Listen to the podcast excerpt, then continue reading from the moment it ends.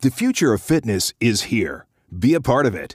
NASM's new virtual coaching course will equip you with the skills, tools, and strategies necessary to launch, operate, or transition your current fitness or wellness business to a successful virtual coaching business.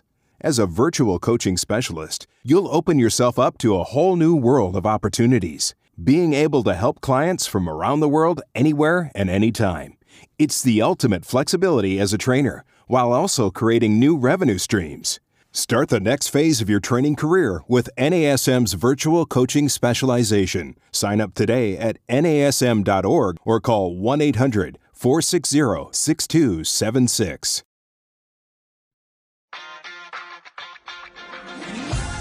You're listening to the NASM CPT Podcast with Rick Ritchie, the official podcast of the National Academy of Sports Medicine.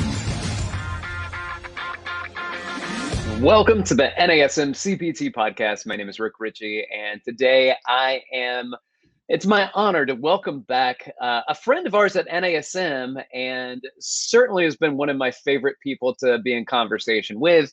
I had the opportunity to interview him before, and since then he has been a part or come on board NASM as a part of the Scientific Advisory Board.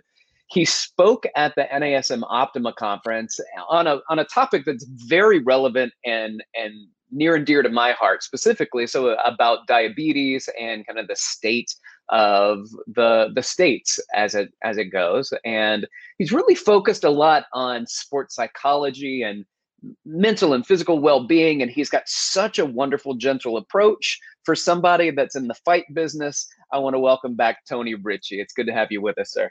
Oh, Dr. Rick, thanks for having me back, and always great to be a part of NASM, every part of it. I love it, whether it's Optima, joining the board, which I'm very honored about, and would like to thank you for taking a large role in helping facilitate that, and so always happy to be back here. It's a great organization and team. Well, man, listen, I really I enjoyed talking to you the first time around, but I think a lot of it was because I didn't necessarily know that you were back and forth in the city, and you would work in fight sports, and I've done a lot with fight sports as a younger man for sure, but still going to classes and getting my backside handed to me, and so anyway, it was fun for me to talk fight sports with you and some of the opportunities that have come up with some of the elite athletes and fighters that you've worked with, namely people like Matt Serra and Chris Weidman, who you're working with out of their facility, and then the fight camps that you're a part of. Now, that stuff, that's cool to me. I don't want to spend our time digging into that, because I think we accidentally went there last time and we talked we talked almost the whole time about it.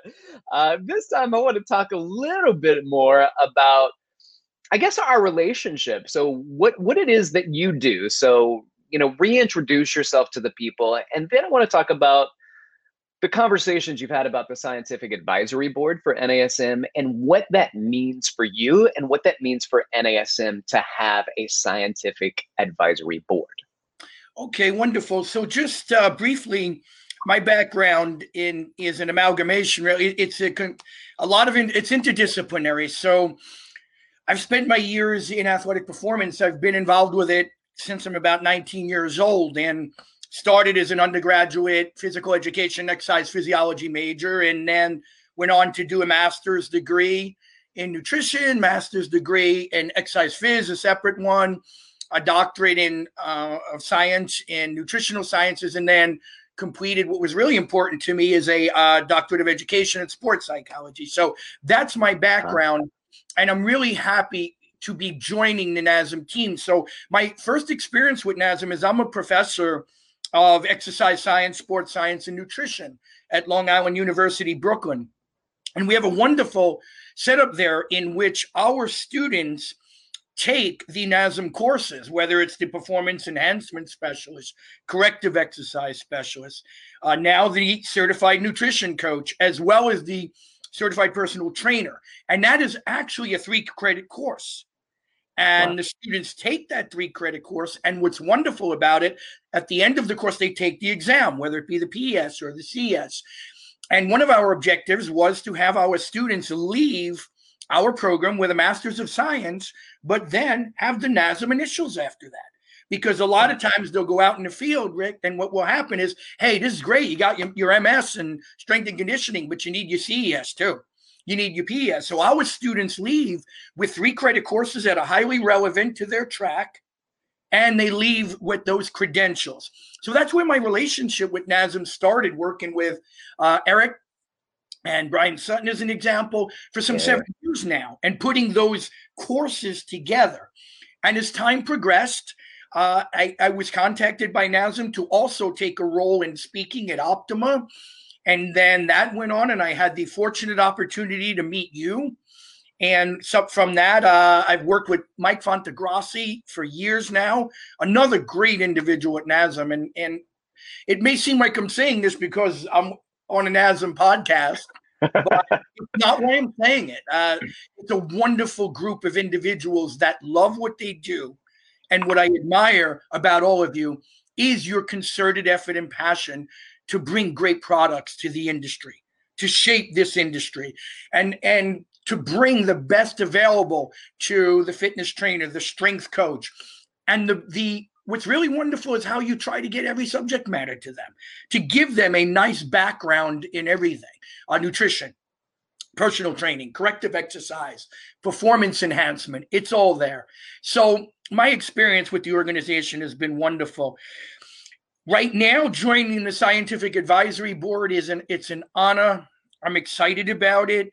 And as I continue to work with the team, I will learn too how I can be of help to the organization, how I could perhaps facilitate what's already a wonderful vision, a wonderful direction, and a wonderful course of action. So I'm really excited to be here and join in with a great, great group of individuals.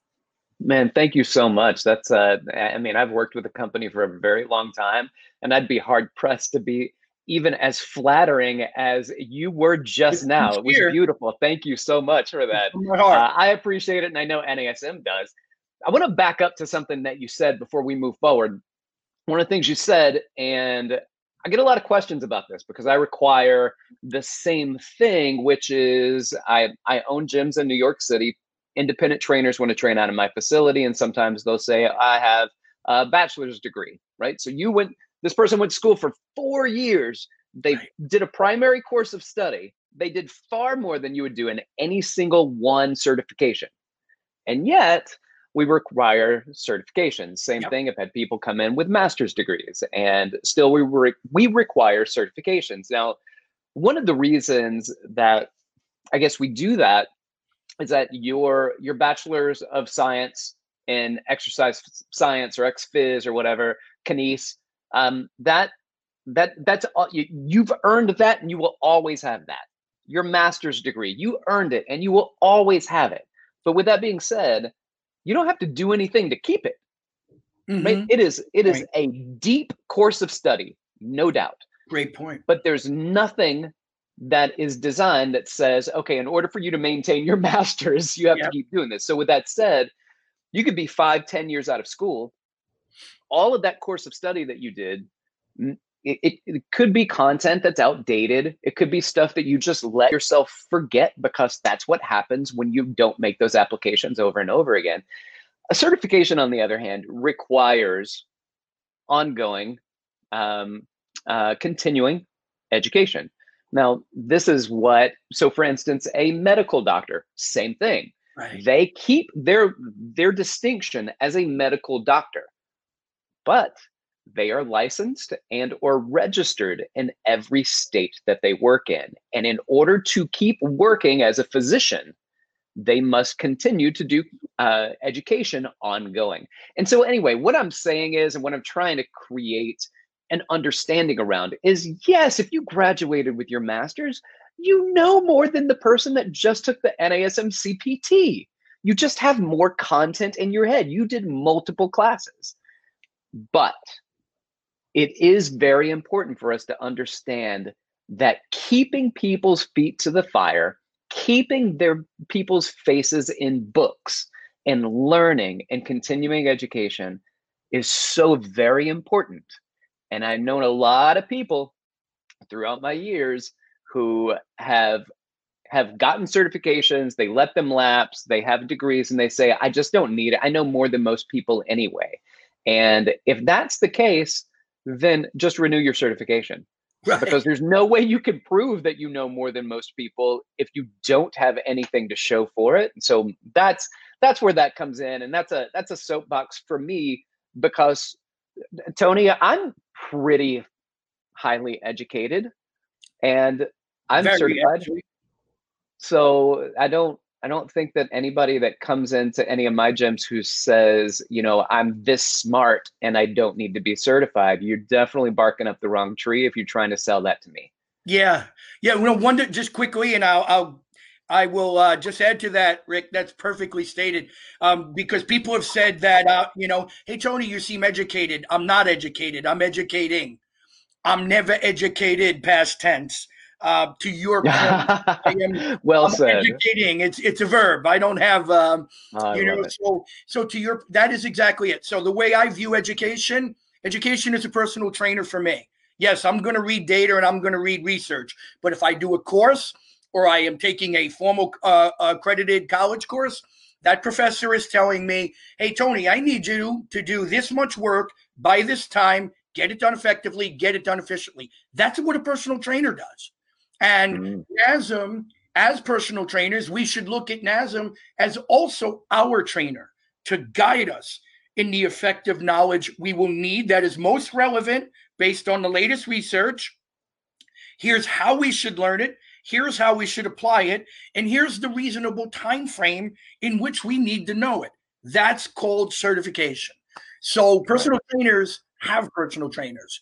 And certification is, in essence, an ongoing trainer for us. So I wholeheartedly agree with you on that. Yep. Great stuff. Man, thanks for backing me up on that.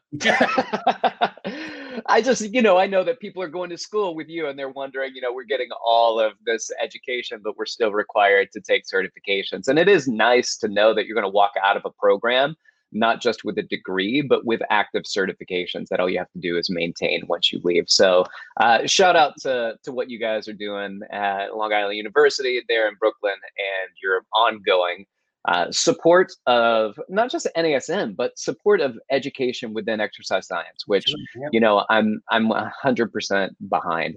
Now, let's talk about a couple more things before we get into your very specific and focused field on kind of just sports psychology, and then I want to hit that performance nutrition concepts that we've been batting around with NASM.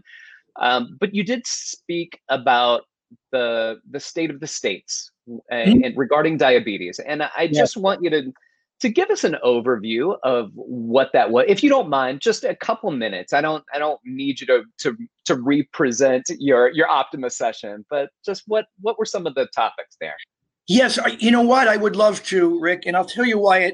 I think my students, obviously, well, I should say my students, it's obvious to them, are tired of me talking about sometimes type 2. And the reason for that is independent of what academic discipline I'm teaching, it comes back to that. And just so an overview of the numbers first, and then why I'm so alarmed about it, is in the United States right now, we have about 31 states that have greater than a 30% obesity rate.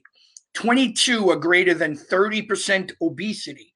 9 states, and this is of 2018. We haven't got the 2019 data due to COVID.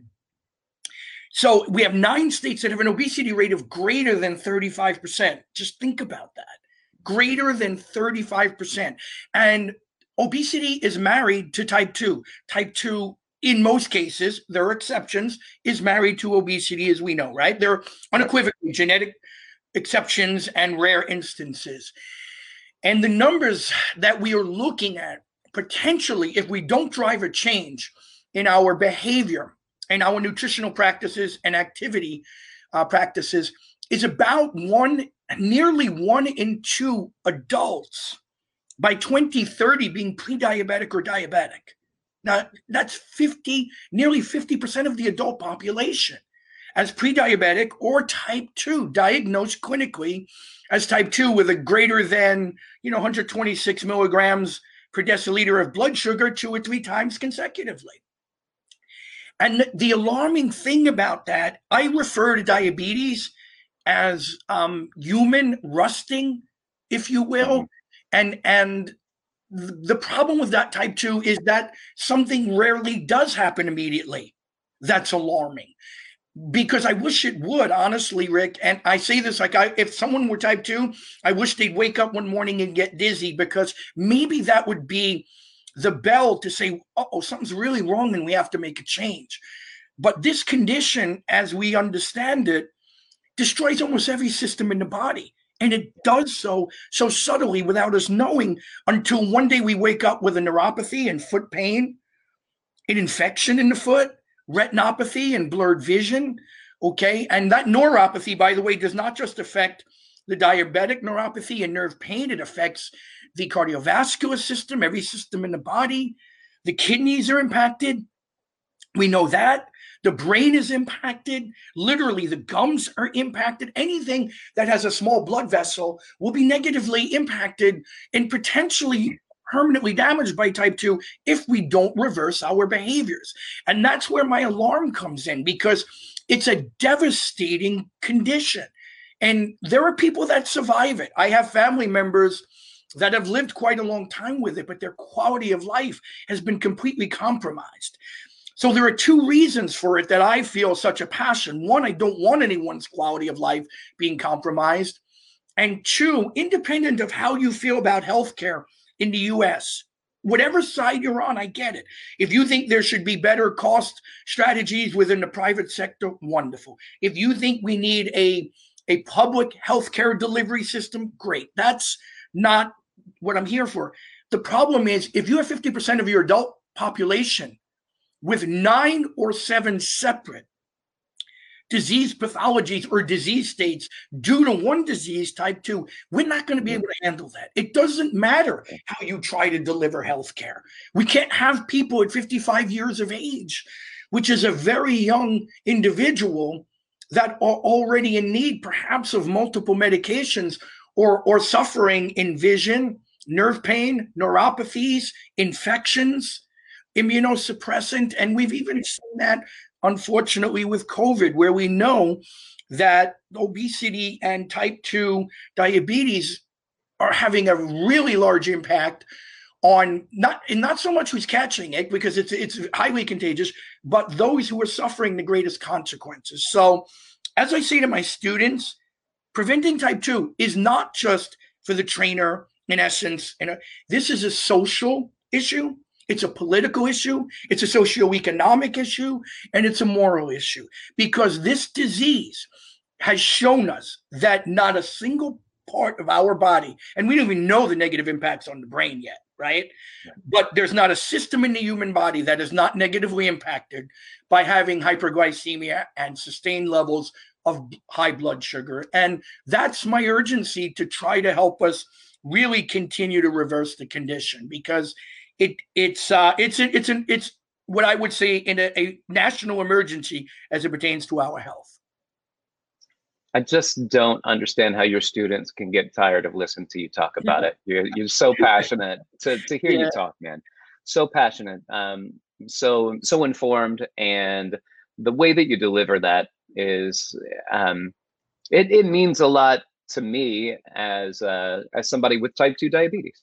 And it's been something that, since I was diagnosed in 2018, March 15th, the Ides of March. That was a monumental moment in my life.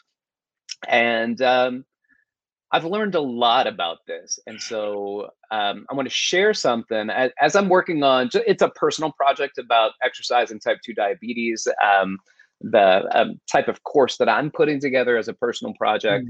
And I interviewed a friend of mine. He is a boyhood friend that I knew. My parents and his parents were friends. My older brother and his older brother are the same age. So he and I are the same age and 6 months apart. And he was diagnosed in the early 2000s, 2001, I believe. And he recently developed something called Charcot foot. And through that, There was a severe neuropathy. And what was interesting about the neuropathy is neuropathy can lead to not feeling things, but also can lead to incredible pain when you feel things of a hyper pain sense. And so he had a broken bone in his foot that he didn't know about. Wow. And he couldn't really feel. He knew his foot hurt. He couldn't feel anything. And he's walking around on the broken bone, making it worse as that bone is poking into other parts of the tissue. And anyway, a friend of mine, my age, just had his leg amputated about 6 inches below the knee, thank goodness, but it becomes necrotic. It starts to spread. And one of the things you said, and this is what people don't know about type 2 diabetes, is that it's a blood vessel disease. Mm-hmm. It's what ends up happening. So you said, quote, anything with a small blood vessel. Everything has a small blood vessel. Maybe your teeth on the outside, even the inside have blood vessels. Everything has blood vessels, and it damages blood vessels. So when people are concerned about diabetes, they're concerned about everything because the high glycemic, thick, sugary blood. And we talk about it like, well, we urinate that out. Well, you urinate it out. What you can, what you can't stays in the blood and just continues to create damage in the endothelium and the blood vessels, helps to create more inflammation. Inflammation creates more damage. That damage creates more atherosclerosis. And it continues. It continues. It continues. And so that's why it's very important. I'll have probably an in-depth conversation about this specific pathology in the future, but it's what people don't know. It's not just about your blood sugar. Right. It's about what it does to everything else. And if you got a blood vessel in your body, especially the small blood vessels, now that's called a microvascular disease, but it has macrovascular implications, can create damage. Yeah. And so when we talk about it, and all in your mind, maybe you think about is high blood sugar is just high blood sugar. It is never just high blood sugar. Exactly. And that's why your A1Cs have to come down. That's why your blood glucose, checking the numbers, making sure you're doing the pinpricks and all that stuff so that you can stay in control. All right. That's enough of that. My goodness. Because I know that we both can go down that rabbit hole and we can get lost in it. What I do want to talk about now is kind of your bread and butter for what you've been doing for quite some time now. And you even said that your doctorate in education is put in tandem with a psychology or sports psychology. And I know that you deal with kind of the psychology of sport, the psychology of exercise. And there's probably some congruency with what my dissertation was on regarding attribution theory and attributional retraining, which is in essence finding out what people are blaming for why they are not being successful at exercise adherence and trying to re-attribute what people are blaming, because you can't control what you can't control. And everybody likes to point at things that they can't control and say that's the reason why, and then dismiss any self-efficacy that could be put on top of that. And I don't mean that disparagingly, it is just what we do. And we kind of make the correlation between sports and sports teams, right? So I'm a huge Alabama football fan. Mm-hmm. And when Alabama wins, I say, we won. I didn't do anything, but we won. And when they lose, I generally say they lost. They lost. You got it. And so we put ourselves with the winner and we disassociate from the loser. But that again is we put it in somebody else's fate to decide how we associate. How are we associating these things? How are we taking control? How are we creating the motivational strategies? And we hear these things, internal and external motivation, but I also know that effort cannot be discounted when it comes to this. So anyway, with that being said, as kind of a preference with some of the things that I've done some study on, I'd like to know what is your primary focus with what you do and how you make those applications? Okay, great. And I think, and for today, sure, I do some work with it, you know, on the advanced and elite athlete level, but I'd like to keep it very much nutrition and exercise focused today because, you know, that's where we are largely, not exclusively at NASM. We look at performance enhancement to a large extent too, but even what we just referred to is with type 2 is how do we get people to change the behavior for the positive. And you brought up a wonderful point in your discussion of those theories, Rick, is that, you know, we will look first for, in many cases, why we can't and, or what is in the way or what is the obstacle. And the obstacle always will appear bigger than potentially a small road in which we can sneak through. But there's a couple of things that I'm learning as we progress through it and the mental side of it and the mental performance side. And for individuals like yourself and me and everybody at NASM and many of the great team members and certified members of NASM, you know, fitness is our life and we love it and we dedicate time to it.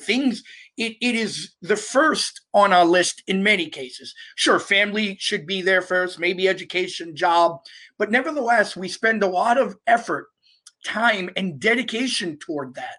And to your point, there are areas where I'm an absolute dumpster fire in my life. I mean, I don't do a good job, but fitness is not one of them. I do pretty well.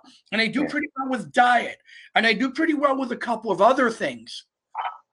However, what I've begun to realize through the years, and whether you want to credit things or like client-centered counseling and motivational interviewing, is I've begun to realize we really have to meet the client where they are, what they know at the time, what they can apply, and what's available to them. And what I mean is that it's okay for people not to feel our passion toward fitness and the extreme love of physical activity, the extreme love of eating well. It's okay for them not to fully understand the magnitude of how wonderful it is for you. It is even okay to hear from them occasionally, well, it's, you know, not on the priority for me, or I'm not motivated.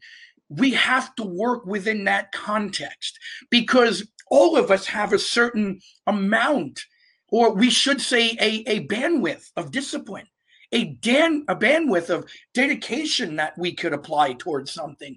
And when you have an individual that maybe works 13, 14 hours a day, they're caring for perhaps their parents. They have a spouse who's working hard. They have 2 or 3 kids. They have to take these kids to sporting events. They have to, again, work hard at their job. Maybe they're undergoing certification courses to maintain a license, as an example. We have to remember that they are expending so much time, energy, dedication, discipline to the things that they feel are a priority. And they are a priority. So as we move down the list, it's hard for them sometimes, Rick, to be like gung-ho, have any left, right, to, oh, I'm going to work out 5 days a week. I'm going to eat tilapia and broccoli every day. It doesn't work that way. And I don't have that discipline in the other 5 or 6 things in my life that are down the chain. So my point to this is, in terms of what am I learning, is where do we meet them? Where do we renegotiate exactly what you said? Instead of saying, oh, that's nonsense all the time. Oh, that's an excuse. That's baloney. Here's what we got to do. Adhering to rigid guidelines about exercise activity. It absolutely must be 150 minutes a week. Right. What we have to do is negotiate and work with them and say, okay, here's where you are. I understand that when I go running, me personally, I'm done running or I feel like $1,000,000. There are people who generally can go for a jog and they don't get to run as high. They're not designed like us. So we grow to understand that, and we do exactly what you said in your dissertation work. Okay, we find some things that are potentially realistic for them. Is it walking more often? Is it increasing activity of daily living?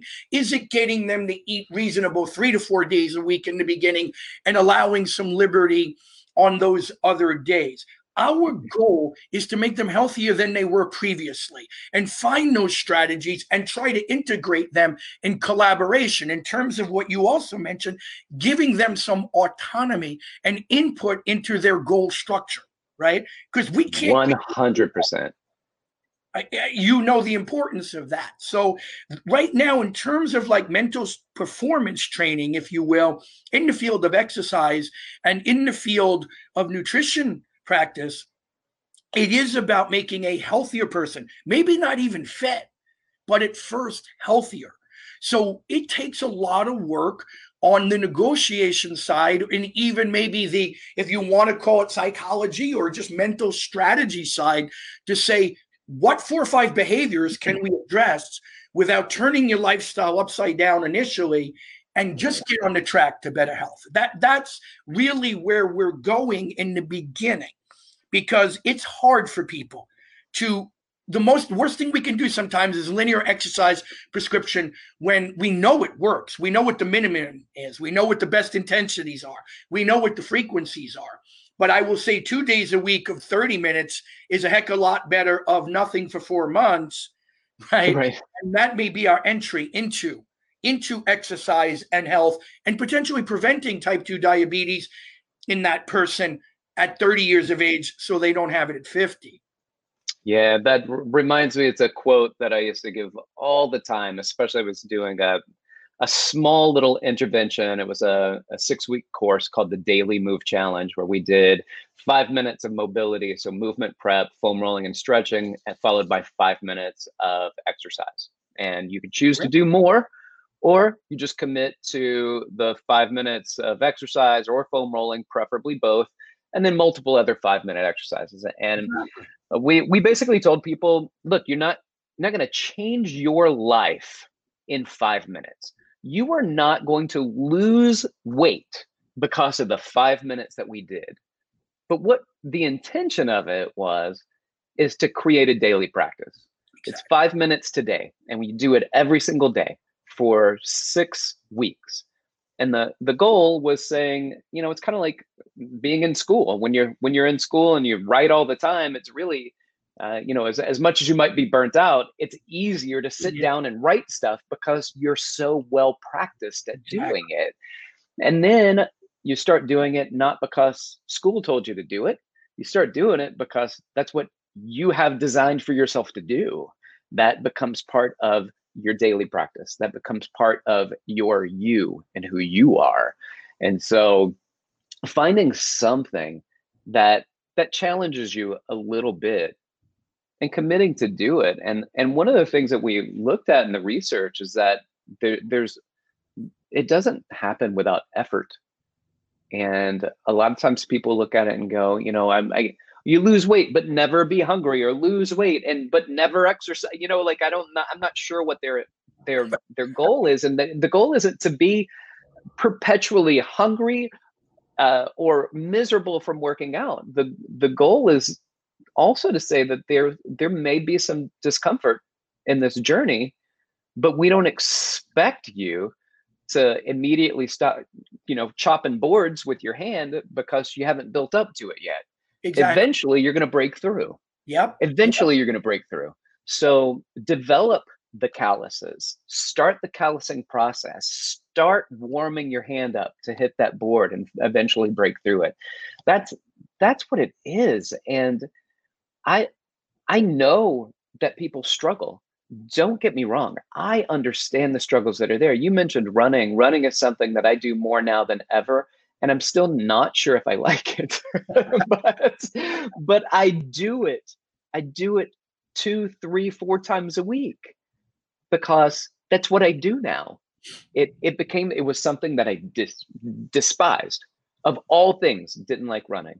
And now it's the type of exercise I implement most, not because I love it. I don't dislike it anymore. There's not an active hatred towards it, right? But I started building up the calluses. And David Goggins very famously said, callous your mind. And I think that that's a valuable concept to think about, because your body can do a lot of things. It's, you know, your mind puts up many of the barriers and the roadblocks. And so the callousing, in part, you know, for us, we need to create a progressive training program. So we can't just throw people into the fire. But the thing that gives out most is usually the mind. And Absolutely. That's why taking small bits of exercise as medicine until you eventually start just making changes in your life. I think it's important for people to understand that. And you mentioned it, you were very clear with that delivery, is that when you get presented with 150 minutes of exercise a week, that's the supposed to. It's such a monumental number for the majority of people out there. They say, well, if that's how much I have to do, I might as well do nothing if I can't do everything. And I'll go back to the initial quote I used to say in this course all the time: a little bit of something is better than a whole lot of nothing. Absolutely, Rick. You that's it. And so we're excited, right? Because performance and specialists, we have degrees, and we know 150 is great in minutes. We know 80% of max heart rate reserve. It can do A, B, and C. And so you can't wait to get that there, or you can't wait to deliver to that to someone, because and it's not a bad intent. It's not even arguably a mistake. It's just where we can't be at that given time. ADL matters. ADL really matters. Yeah. Can we increase activity of daily living? My family wants to die at 90 and lives to 100. And they just never worked out, but they ate well. And I'm an advocate of working out. I don't know where they'd be if they did that. They might live to 120. But my point is, one thing they really were is they were not. Let's take that. Yeah. Let me phrase it. One thing they were not is sedentary. And one thing they were was incessantly moving. So ADL is something that could be formalized nicely. To your point, adding a bit, 5 minutes, 10 minutes of extra walking. Okay. Giving somebody, when I worked for Pfizer Pharmaceutical, the very company that just came out with the vaccine, I was there for 13 years as playing an integral role in their internal health and wellness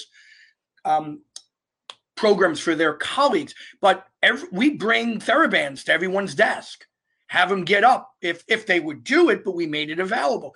Get up every 20 minutes and do some retraction exercises to counteract protraction or spinal flexion in front of a computer all day. That's just an example of how we can start or initially integrate some strategies that would be preventative in nature and get people involved in living a healthier lifestyle. The NASM professional is trained to prepare people at the highest level, and that is awesome. But one thing NASM does well is put so much emphasis on the coaching side, so that I think they're going to be well-trained just to get them into the entry level, which is where 85% of the population has to go. Get them involved initially. And I'll just say one more point that you elaborate on. There has to be volition in it. In better words, find the activities they either love the most or, to your point with your running, hate the least. You're right. And accept them so that they'll take part in that, right? If they play golf, tell them to go out and do it, and then we can say, well, we're going to add a couple of things to your golf that will enhance both your golfing program and your health. And I think that's the initial strategy. Some people might want to have something that's a little bit more of a hardcore entry, and I understand that. But to reiterate my point, if 85% of the population was gung-ho, I would advocate that. If 85% of the population is not involved in a consistent exercise program, then I think that's where we have to go. Yeah, I agree with that. And then, one of the things for so many people out there is that you have to overcome inertia. You have to an object in motion stays in motion, an object at rest stays at rest unless acted upon by an outside force. Is that outside force? Is that force propelling enough to have us, as an object in this analogy, start to move? And we continually believe that we have to do so much that we can never get to what we're supposed to do. And when you talk about ADLs, and for those of you who may not know, and those are activities of daily living, we know that non-exercise activity, it does more for our body sometimes than exercise alone, especially when it comes to thermogenesis, because we know that you're going to burn more calories throughout the day just being more active than you will ever burn in any even aggressive 1 hour long session. You're gonna metabolize more calories simply by being more active and doing it more throughout the day. And by doing that, you're gonna start to, instead of having this kind of spike in all the good stuff that goes on in your body. And don't get me wrong, I advocate for that. However, if the challenges are there, and like you said, people just don't like sometimes higher intensity work, then just, you got to move more, just move more. Absolutely. Or as one, Dr. Chris Evans says in his talk, 23 and a half hours, just, spend less time sitting and sleeping and try to limit that to about 23 and a half hours. And what he said by that is to walk at least 30 minutes a day. Exactly. Walking. And the numbers from walking, Tony, the numbers from the benefits of walking are staggeringly good. Amazing. You're just going out for a walk. Amazing. Exactly right. That, yes. And remember, these are entries into everything we do. We are not saying, what'll happen is people just might do it, increase the activity of daily living, find time if they have the location. Unequivocally, some neighborhoods are very hard to walk in. We have to accept that, but maybe find that park.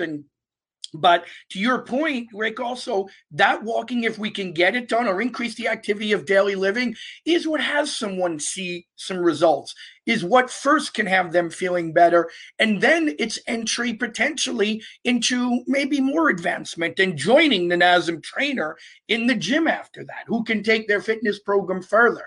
So we're trying to get people to understand what everybody in the industry already knows. Hey, you're probably going to see some changes, physical and mental, just from doing these small things that you're really going to notice, that you're really going to benefit from them, and they'll probably engage you.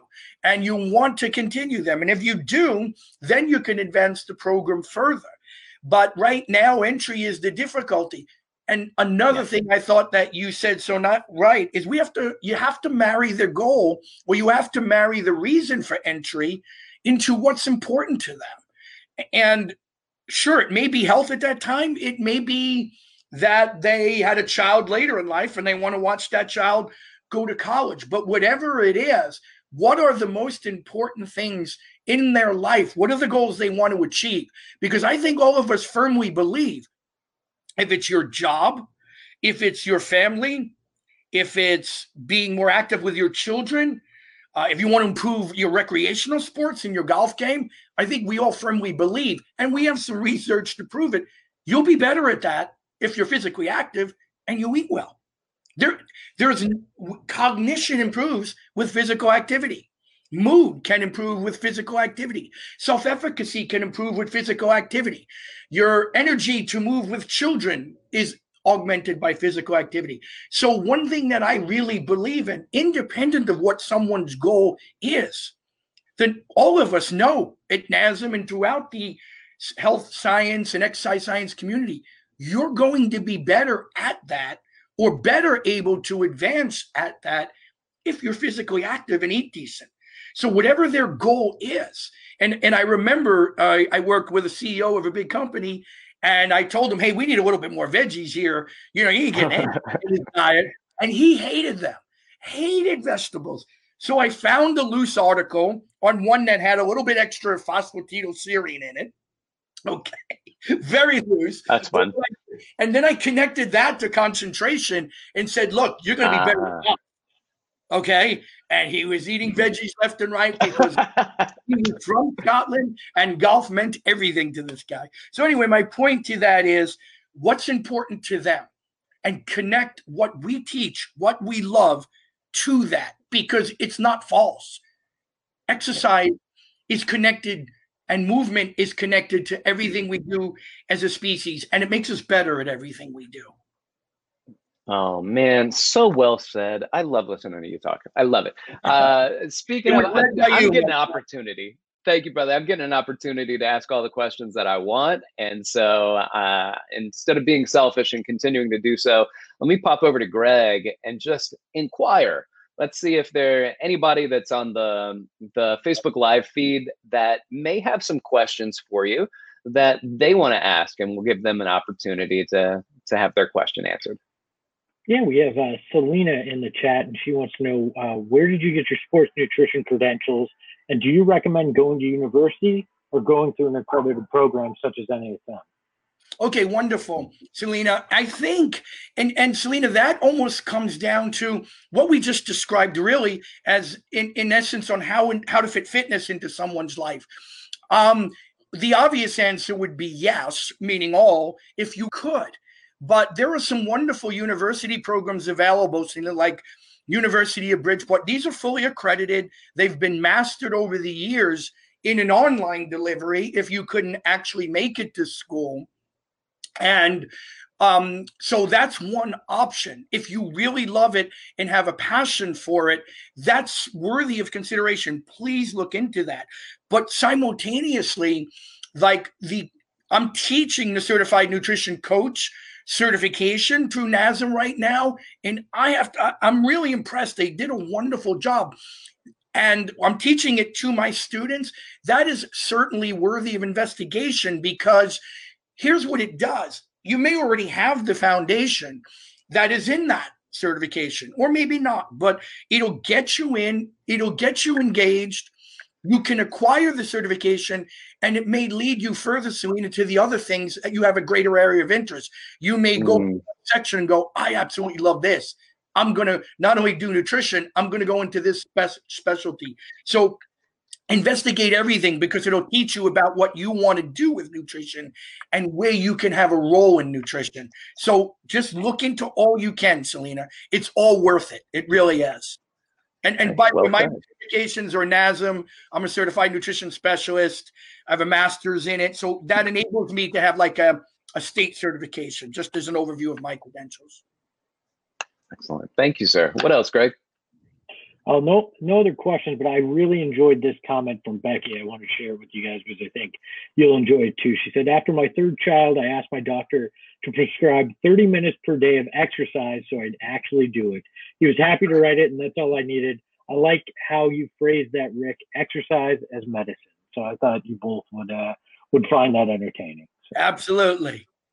I appreciate that. That's actually, so the American College of Sports Medicine, their logo is exercise as medicine, and they've been doing a great job with that content for years. And so, you know, I tip our hats to the ACSM and what they've done throughout the years. And exercise is medicine, and through people like ACSM and the Cooper Institute historically, and then eventually this development of not just physiology. Physiology programs have been around for a long time, but shifting it into exercise physiology and understanding that the medicine that exercise provides can change the physiology in your body in so many different ways. And so when you look at exercise as medicine, you know, what doses are you on right now? What type of medication are you taking? Are you taking primarily aerobic-based or anaerobic-based medications? Are you doing more resistance training? Are you doing more cardiorespiratory or metabolic conditioning style training? Like these, you know, how long are you doing it? How many days a week? What is the mode? What is the dose? What is the frequency? What is the intensity? Make the most of it. I remember when I read the book Spark by Dr. John Rady, and I found out that all of the incredible things that exercise does for the brain. And what was amazing to me, we hear about all the times, it's good for your vascular system, it's good for your heart, it's good for your lungs, it's good for this. And, you know, there'll be pathology after pathology, diabetes and heart disease and coronary artery and this. And then suddenly there was something that was good for the brain. And for me, after watching my grandmother go through severe dementia, it's one of the last things that I would ever want to put on my family members. Not that, you know, it was a burden for us, but she was like that when I was a teenager, and I would get frustrated with her. And I was never proud of myself for being upset with somebody that didn't know that she just asked that same question 20 times. And I don't want that. So when I read that book, it was one of the things that motivated me to do more kind of cardiorespiratory based exercises, is I wanted my brain to sustain, because I don't want my children to see me, or my grandchildren, or my wife to put up with me. And that situation, put up with me, it's a horrible way to say it, but you know what I mean? And so anyway, there was a motivating factor that was there for me, and the benefits of exercise as medicine that support numerous pathologies. And then that one just, it pricked me in just the right way that made me hop up out of my seat and start making changes. And certainly even more so when I got an even bigger poke when I found out that I was type 2 diabetic. So, you know, my exercise has increased. What I do is increased, and it's valuable to me because I look at it and I see, well, here's my medicine, and it's not the right best medicine in every situation, but it is the best single medication for a plethora of things. It is the single best medication that can help with numerous different things in your body. And does that mean that you don't take any other medications? No, it's not what that means at all. But what it does mean is that it is the single most significant medication that you can implement in your daily life that helps to increase your activities of daily living, as Tony mentioned, and helps to decrease numerous other pathologies, and helps to increase your ability to get over things that you're already maybe being afflicted with, or not get over, but to manage things that you might already be afflicted with. So it's important to note, and I think it's really valuable to understand that as we see exercise as medicine, and it's not just, you know, foam roll because my knee may bother me, or stretch because it's going to do this, or do my abdominal hollowing and core support because my low back, that I can support that with. That's all important, and it's all exercise, but it's not just about pain. It's not just about discomfort. It is about the exercise that can address so many other pathological conditions that we have. It doesn't fix it necessarily. So don't be confused with that, but neither does any single medication. So it's about how we implement and how we take this medicine of exercise that can help keep us from maybe taking so many other medications in our life, how there might be one particular problem, but that exercise helps to mitigate many other potential problems as a comorbidity that would come from this initial one. So anyway, Tony, I'll let you add to that, and then I'll wrap it up. It's hard to, because it's a perfect summary. And, you know, we have two arms and two legs, and we're not a plant, right? Plants don't move, and they do very well not moving. So they're designed not to. What we do know, just quickly, is 99.9% of human existence, there really wasn't written language or extensive written language. We didn't order in food. We didn't have cars. We had to move, build, hunt, predict weather, predict seasonal patterns. Everything was designed around movement. You did not sit still and advance yourself or your ability to survive. This is why the brain, too, to Dr. Rick's point, benefits so much from movement. We learn previously as humans when we moved, and therefore movement does not, as Rick stated so beautifully, not only help the cardiovascular system, cardiorespiratory system, neuromuscular or musculoskeletal, but your brain is designed to work in concert with movement, movement to advance itself, advance its knowledge. And the research shows pretty convincingly that the only thing that really can augment neurogenesis in new brain cells to date, almost in any age, is physical activity. So that just really, it reinforces the fact that we are in a wonderful industry and can bring the medicine that Rick spoke to hundreds of thousands of people across the United States. So we're in a position not just to change health, but to change the direction and the structure of the United States, socio-economically, politically, I say politically, you know, on how we find solutions to our health. It's a wonderful position to be in. I think the National Academy of Sports Medicine is also doing a wonderful job in taking the lead in this. And I'm really, really happy to be a part of it. Thank you so much, Tony Ritchie. I appreciate you being a part of this conversation. I'm more than delighted to have you on board with the NASM Scientific Advisory Board. And, you know, just real quick, are there any last words? And then also, how can people find you? How can they get in touch with you if they want to reach out? Yeah, no last words. Just, you know, as we discussed, Rick, and we did so, let's go help some people to have a better quality of life. A happy people is a happier world, and the world could use a little bit more of that. And I guess you could find me hopefully soon on the NASM website under the science board. Yeah. There you could find me. My Instagram is from my fighting page days. It's just Fight Shape, one word. And it's an / with my last name, Fight Shape, and it's RICCI, or you just look up Tony Ricci, I think it comes up. And if you ever need or have a question, I'm happy to at tony@fightshape.net. So it's one word, TONY @fightshape, FIGHTSHAPE.net.